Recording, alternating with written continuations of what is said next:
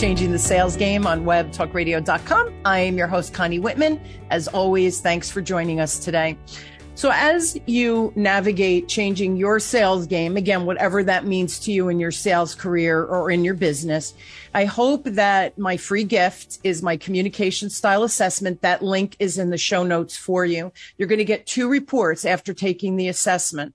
Kind of important. The first report you get, it really just spotlights your natural, your superpowers of how people perceive your messaging Flip side, you'll get a second report, which is on your lowest score. Probably a little more important because it's how people are perceiving your message that don't communicate like you.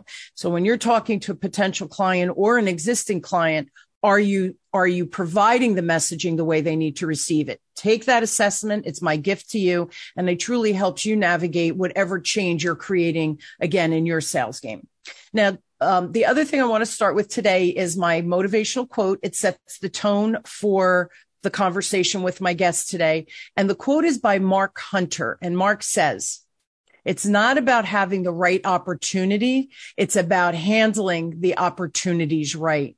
So over the past four decades, right, that I've been in sales and, and 20 years in business, opportunities are everywhere. And how I've responded to those opportunities resulted in success. And yeah, you know, here's the real deal. Failure.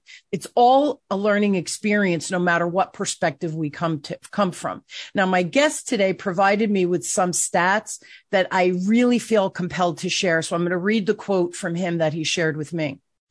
55% of sellers are lacking basic skills. And in 2023, when budgets are tighter, you can't afford to have C players on your team. And while most would try to find new talent to replace their lower performers, quality talent, talent is difficult to find today. And that's why revenue leaders have started to focus on developing their teams to turn their C players into B players. And here's the cool piece of it. Their B players into A, A players. Now I found these stats and this uh, significant shift in thinking mind blowing. And I see this all the time. We fire salespeople, hire new folks and then fire. And it's like becomes this crazy revolving door. So who is my amazing guest who shared that cool info with me? His name is Matt Green. Now, Matt has led sales and operations for multiple, multiple hyper growth venture backed tech companies. In these roles, he oversaw personal management, strategic planning, and sales leadership in multiple markets across the US. Matt now helps run the first and only scale as a service platform for the country's most exciting B2B tech companies. Please help me welcome the amazing Matt to the show. So Matt, thanks for being on. Oh, thank you for having me, Connie. I'm really honored to be here. That stat, when I read it in your notes that you had sent me, I thought eh, eh, this is just a great way to start the show because I know I see it all the time it's probably even more than 55%, right? But about 55%. And then we churn and burn and we just repeat that same craziness. Um, so this show, I'm hoping will get some of the executives that are listening to the show, some of the salespeople who listen to the show to just change that frame of reference, right? Yeah, yeah. And I think one thing that is really important to call out is that 55% number that's coming from the sales reps themselves. So that's them raising their hand saying like, Hey, I don't feel as though I'm trained or empowered enough in order to be successful in the role that I've been placed in. Yeah. Um, and yeah, a, another thing that you mentioned that, that has traditionally been the, the status quo is just churning and burning through sales reps, uh, just throwing more bodies, more numbers at the problem. Um, and, you know, fortunately, uh, we, we see, well, uh, although I hate the fact that, that this is how we got here, but the current economic climate has sort of forced a reckoning with a lot of companies that used to operate in that manner. Um, because they understand like, Hey, wow, not only does it really co- if we have to be cost conscious, not only does it cost a hell of a lot more to churn people, uh, as far as staff is concerned, but it costs even more to try to find and replace them with folks that we have the level of confidence are going to be anywhere near as quality. And and it's it, right, Matt. It's crazy because we're sales. It's all about revenue generation, new business.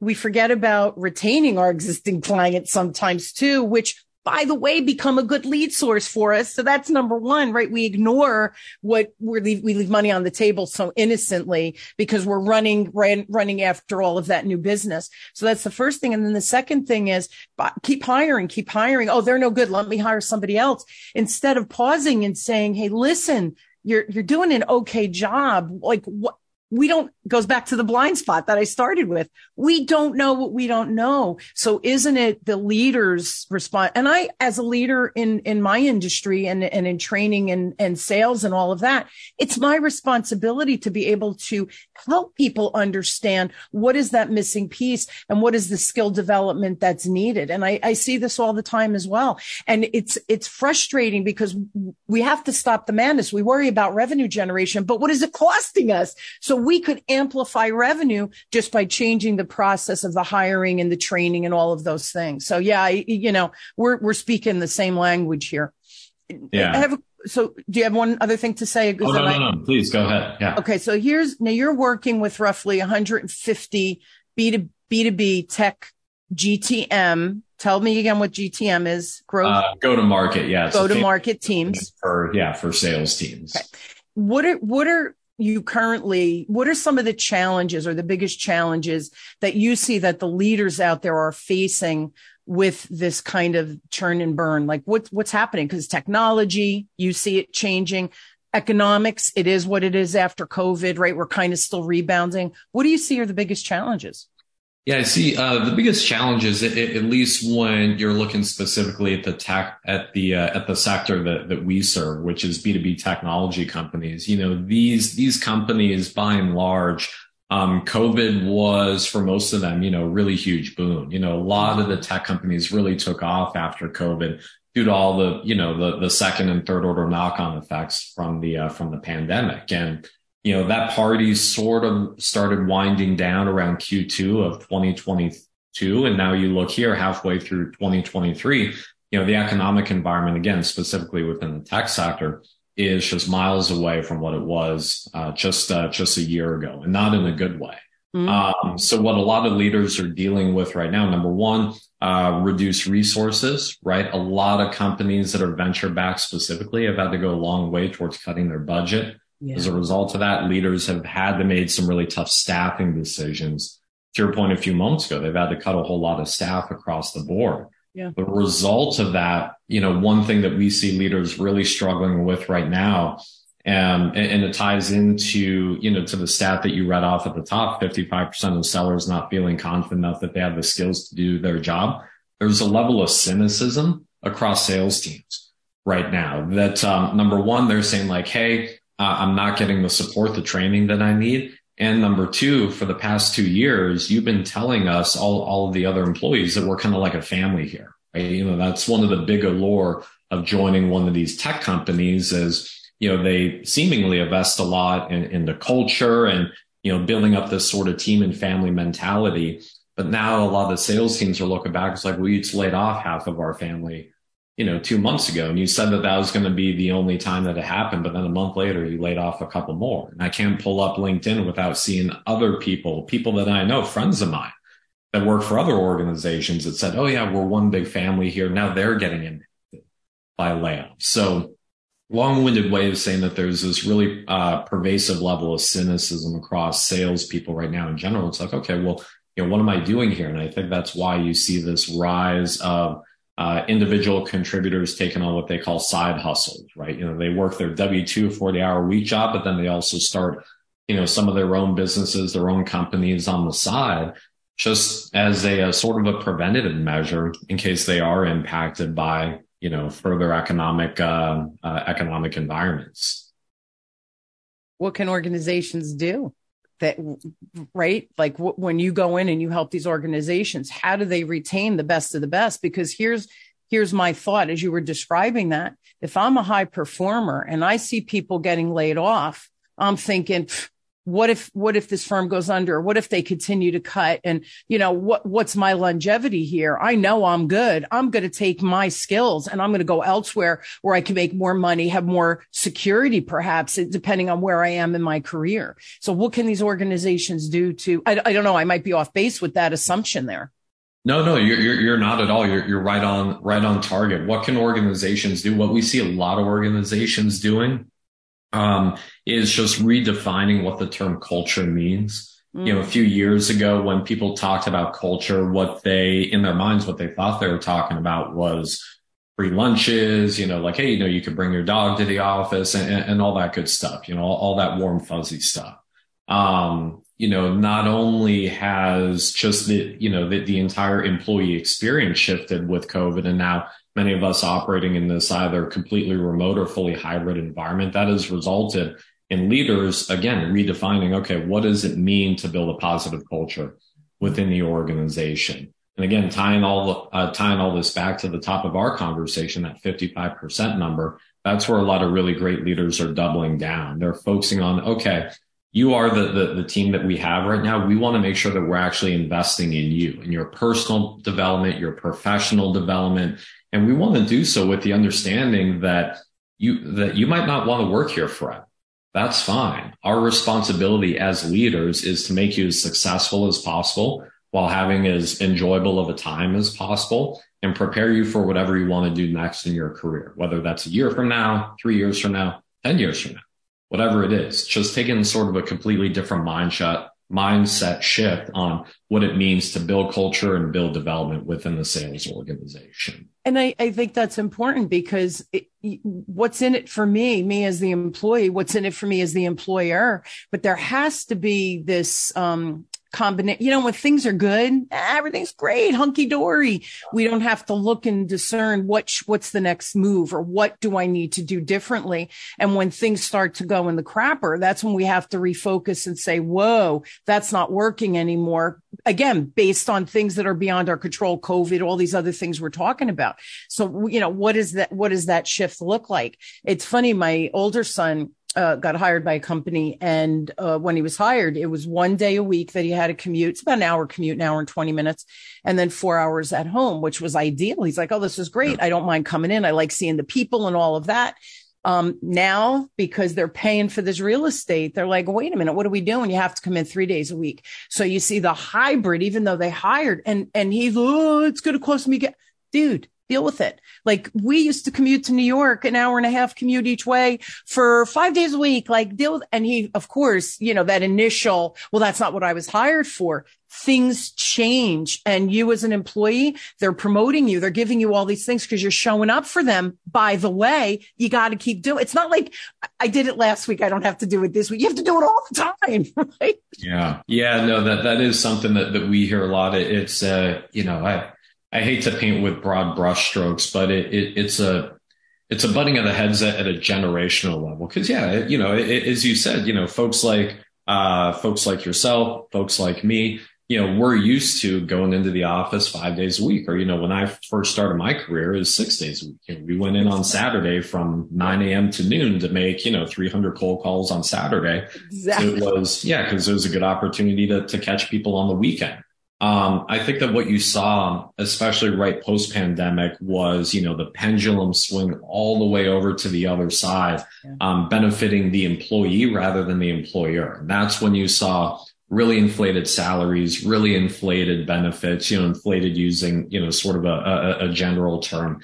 And now that again the economy has shifted, the pendulum is sort of swinging back the other way, and we seem to be in this position right now where employers and employees they're really trying to figure out like, okay, what does that equilibrium look like? Um, and some of it will include, unfortunately, a leader saying like, Hey, yeah, not only have we invested in this real estate, which we kind of want to make good use of, but also we truly do believe that people are going to be more productive. They are going to um, build and foster a, a much healthier culture if we actually see each other in person, not necessarily every day, but maybe at a regular cadence, right? And, you know, I'm not, I'm not advocating or disadvocating for, you know, for that mindset, but I'm sharing, you know, what a lot of leaders truly do believe right now. And that's why they're trying to make this poll to get some of these employees like your son back to the office. And here's the reality. The statistics are showing that being in the office two to three days a week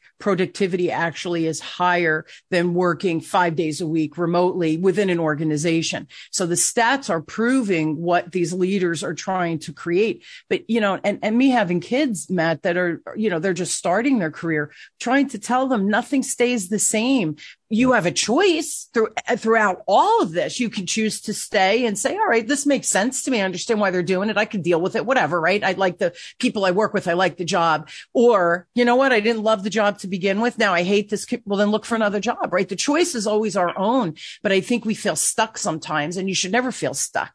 So the, the pendulums move, like yeah. deal with it. We have to figure out how to deal with it. I have another question. I love that the the thought, and I I find this with my clients as well. They are really invested into their employees because they believe that if they have happy employees, educated and refined and skilled employees, the client relation, whatever, whether it's B2B, B2C, doesn't matter. It's, it becomes more, um, dynamic. And now we, now we're creating a client culture, a client journey culture, if you will, where the employee is a key component to, you know, that, whatever that process is. So my clients are, that's why I work with my clients because they believe in their employees.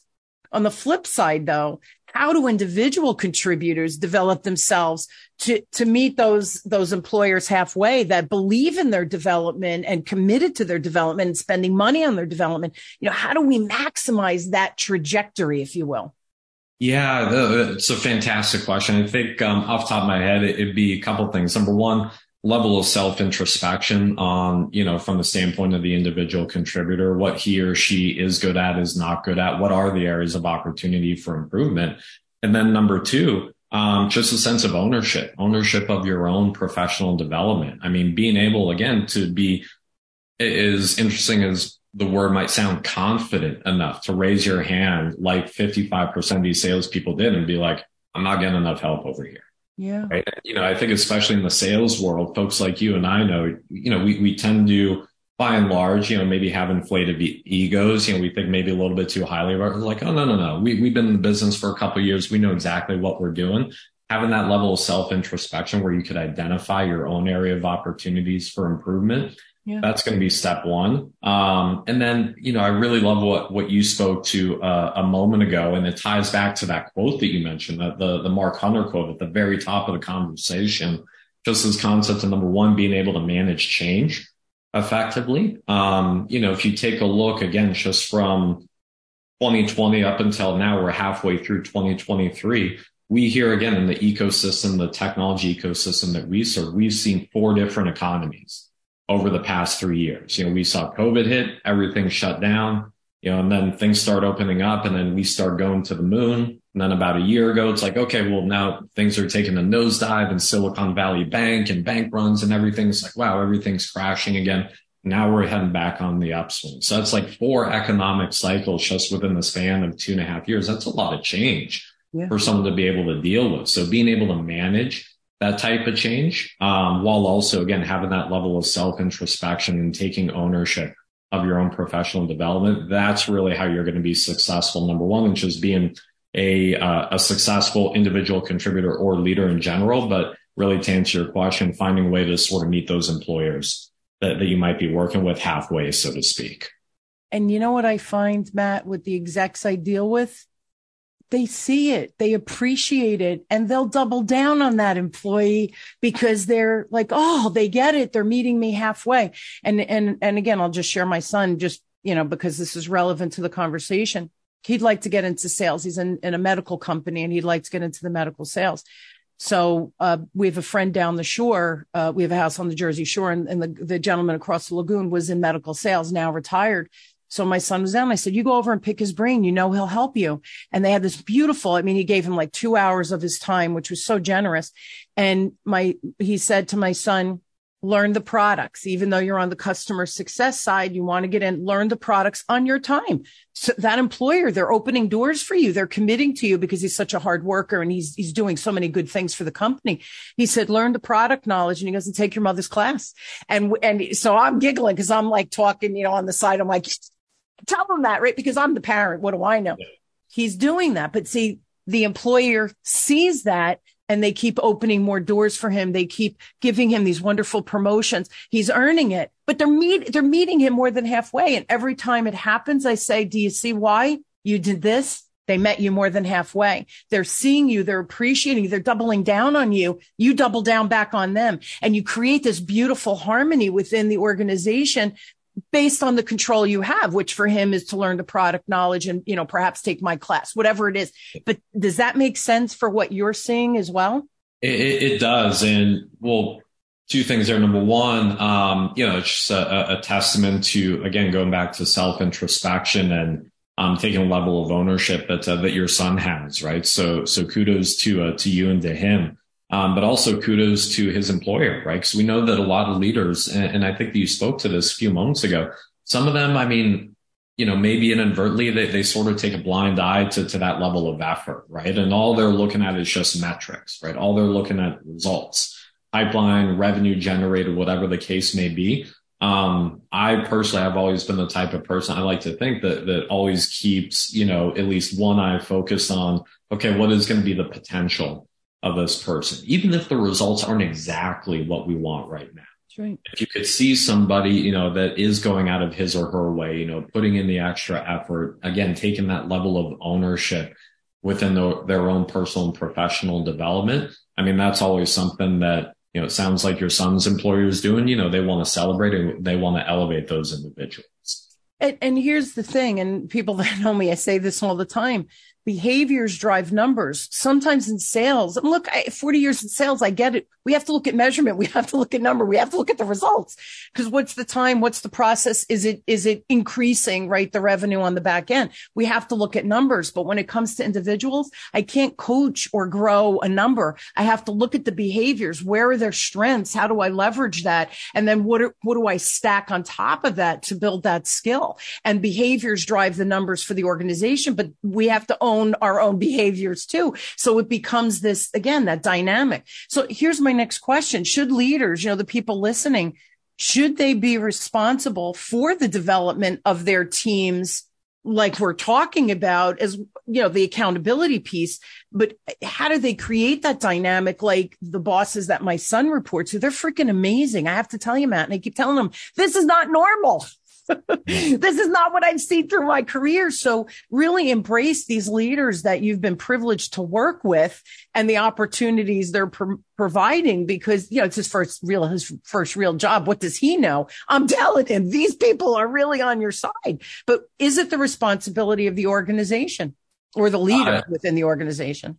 It, it is. I mean, I, and I feel strongly about this and, you know, I don't want to speak out of turn, but I think that um, anybody that's in a leadership position and might have a leadership title that, that doesn't look at the importance of the development, again, personal and professional of the folks who they are charged with leading that way. Um, I don't think that they deserve to be leaders. I think that they're probably, again, in the leadership role, uh, by mistake, you know, for, for the lack of a better term, because that is, you know, at, at the end of the day, when you think about what are the, the responsibilities of a leader. Again, I, I know that there is traditionally a, a, much more older school metric where it is, you know, Jack Welchian, you know, all about the metrics and just the bottom line and cut the, you know, the, the bottom 20%.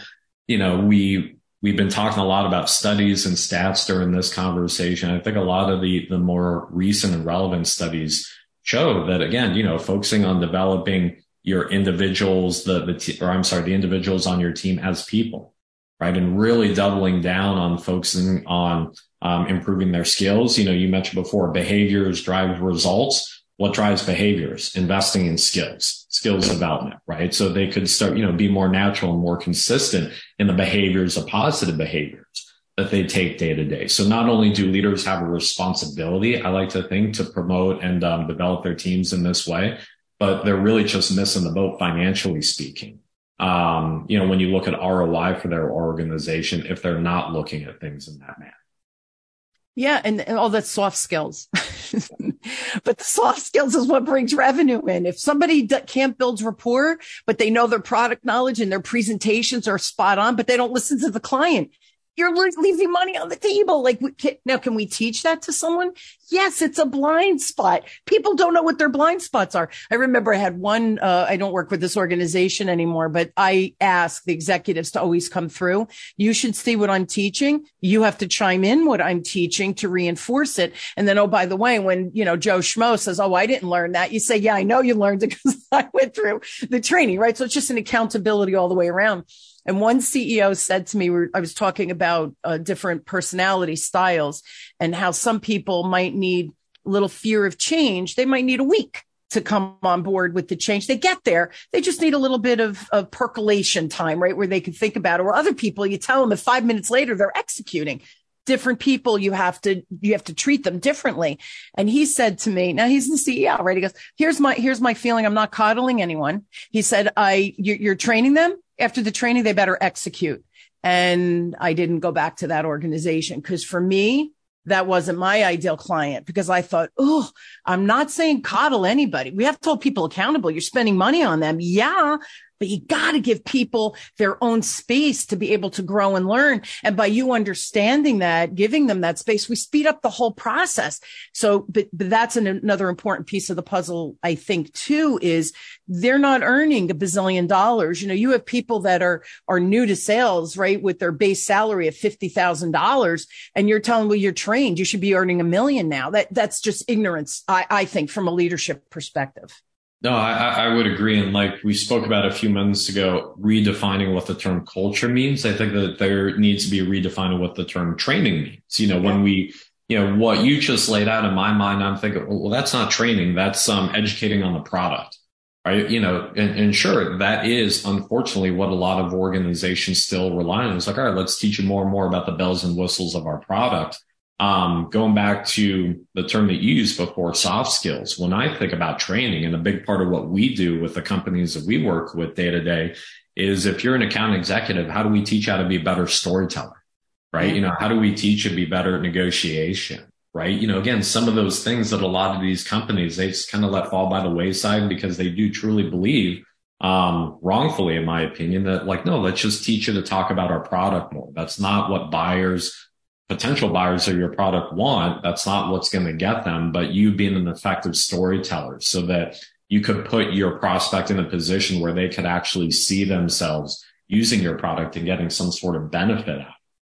That's what's going to make a top performing sales rep. Yeah. And, and, and, you know, I say this all the time too.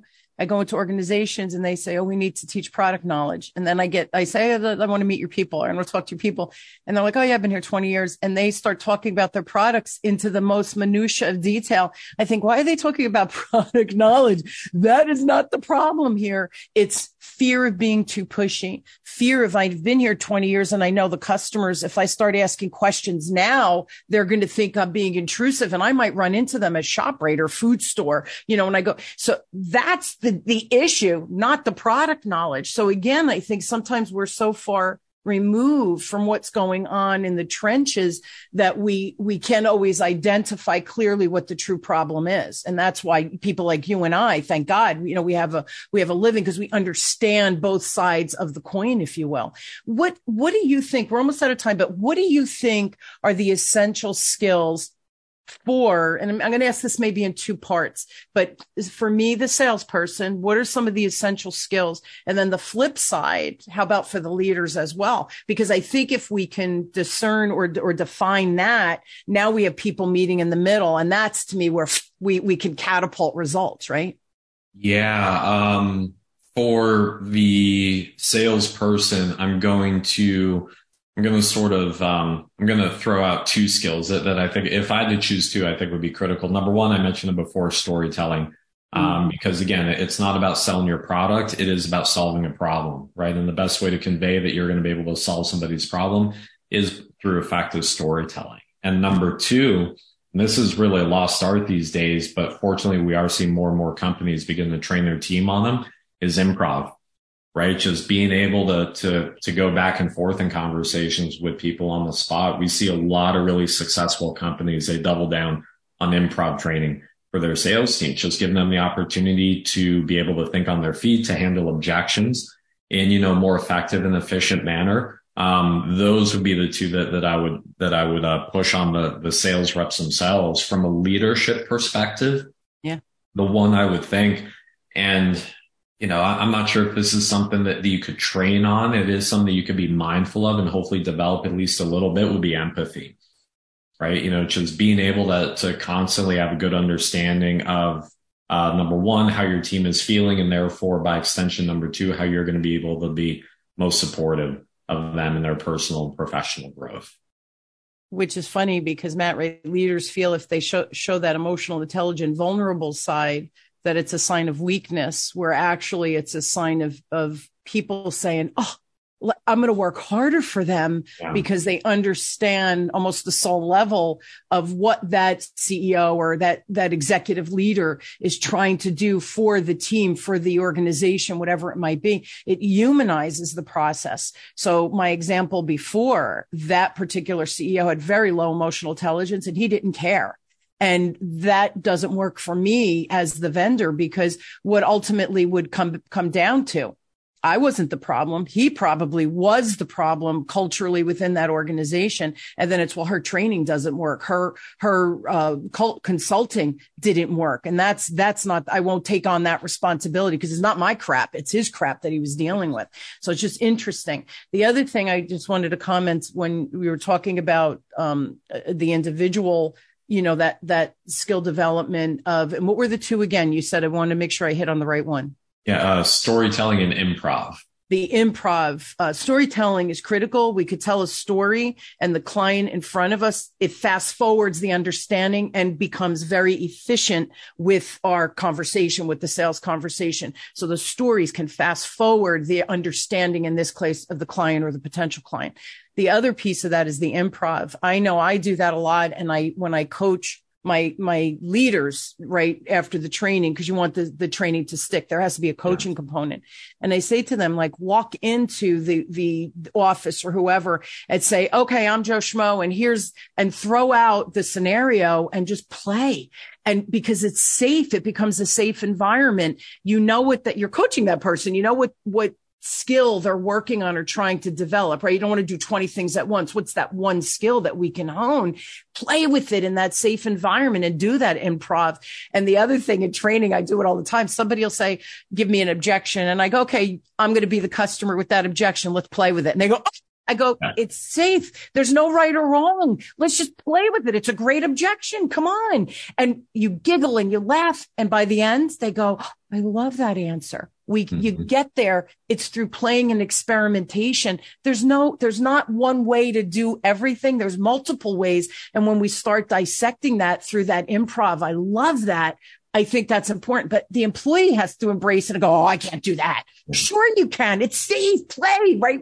This, you'd rather play not in front of the customer and make mistakes if you can, right? Yeah. Just get all, get all your mistakes out of the way behind the scenes so that you don't make any, or at least you mitigate the amount that you're, the, the, uh, the number that you would potentially make when you're sending uh, across the table from a prospect when it really matters. And one other thing for the employee to meet the leader or the employer halfway I say this all the time. When you're in a situation and it's an epic fail, don't judge yourself. Don't be harsh on yourself.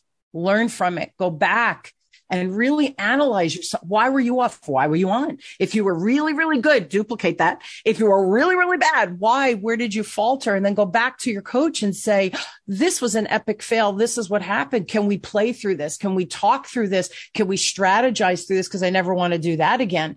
You're meeting the leader halfway from a coaching perspective because you're buying into the whole process as well. That's when change happens so radically and so fast that we can change the trajectory of the revenue, right? Yeah, couldn't agree more. Yeah, I love it. Um, really quick, Matt, just tell everybody, I'm going to give all of your credentials and you have a free gift. Um, tell everybody what the free gift is and what your organization kind of does at, you know, that broad stroke. So they, they, I want them to log in and get your free gift so that they can follow you and really get a vibe of who you are, um, kind of test you, if you will. So if you could do that for us. Yeah, I appreciate that. So sales assembly, we do um, a lot of what we've been talking about today, skill development for the sales and the customer success and account management teams of B2B technology companies. So we work with small companies, big companies like LinkedIn and Intuit training their AEs on how to be better storytellers, how to be better at negotiation, or training their account managers on how to be better at forming customer relationships. Um, and yeah, by going to uh, to the website linked in uh, in the show notes, you'd actually get a complimentary overview of our platform, actually access to some clips of some of the skill development sessions and the different peer groups. We're big into peer to peer learning that we provide throughout the week. Um, yeah, so we encourage everyone to uh, to take a look and check it out. And if you're on LinkedIn, to uh, connect with me on LinkedIn so that we could hopefully strike up a conversation sometime soon. I love it. And if you have a question, um, please email Matt directly. It's matt at salesassembly.com the website, salesassembly.com. This will all be in the show notes, backlinked for you to um, reach Matt directly. And the free gift is salesassembly.com slash tour, which gives you all of that training and stuff um, as well. And Matt, you know what? If you send me your LinkedIn, I'll add that link as well so people can find you super easy um, on LinkedIn because you post a lot of good stuff on there as well. And they, it, again, it's just people trusting us um, by getting to know us. And that's why these podcasts are so I think um, helpful because they kind of can listen to you, re-listen to you, you know, get on your email list, see what you're all about, and say, "Hey, I really think this guy is the. I'm a tech company. I think this guy's got the right philosophy that we're looking to uh, bring in." So again, I, I, wish you success with that, and um, I, I, will post all of that on the show notes for everyone so that you guys can, uh, you know, get to Matt directly. Um, anything else, Matt, before we sign off uh, today? Um, no, just thank you again, Connie, for uh, for having me on, for inviting me to be a part of this, and for the great conversation. This was, yeah, yeah this was fantastic back at you. Thank you so much. Um, again, philosophically, I think we're, we're so much the same. And, you know, the stories and the stats you shared with me it blew my mind. I have to be honest. I was like, wow, I got, I, like, I got to share this because it's just that valid and important for everybody in our worlds. Again, it doesn't matter what industry you're in. Sales is sales. Leadership is leadership. Let's make sure that we're doing the right behaviors so that we can work smarter and not harder. We're all working way too hard. Let's simplify a little bit, right? Yeah, exactly. Yeah. Thank you again, my friend, for being on. Uh, truly appreciate it. And I hope you will join me weekly as we question, build, and discover together, no matter where you are on your journey of change within your sales game, whatever that means to you. Um, I truly hope that my guests and I provide some really good information, good insights, good strategies, tips, ideas, resources like Matt's free gift. Um, if you're a team leader, please check it out so that you might be able to help um, your employees grow as well. So information's a beautiful thing. If we do nothing with it, it's just information. Once we start applying it, magic really starts cr- being created within ourselves, our organizations, and we all start making a lot more money. For me, that means we could serve bigger and do better things out in the world. Um, thank you again for uh, tuning in. Thank you again, Matt, for being such a great gre- guest. You've been listening to Changing the Sales Game with me, your host, Connie Whitman on webtalkradio.com. I truly wish you an inspired week. Please pick something, make a choice pick something that Matt shared today implement it into your personal life, your leadership style, whatever it is. And I promise you magic happens on the back end. Action is where the action is or where the reaction is. Um, so again, have an inspired week. Do something differently. I love you all and I'll see you next week. Have a great one, everybody. Bye. Be sure to subscribe so that you don't miss a single episode. And while you're at it, please leave a rating and review and share it with your friends. Tune in every week for more exciting insights and strategies on increasing your business's ROI. And always remember lead with heart, and your sales will follow.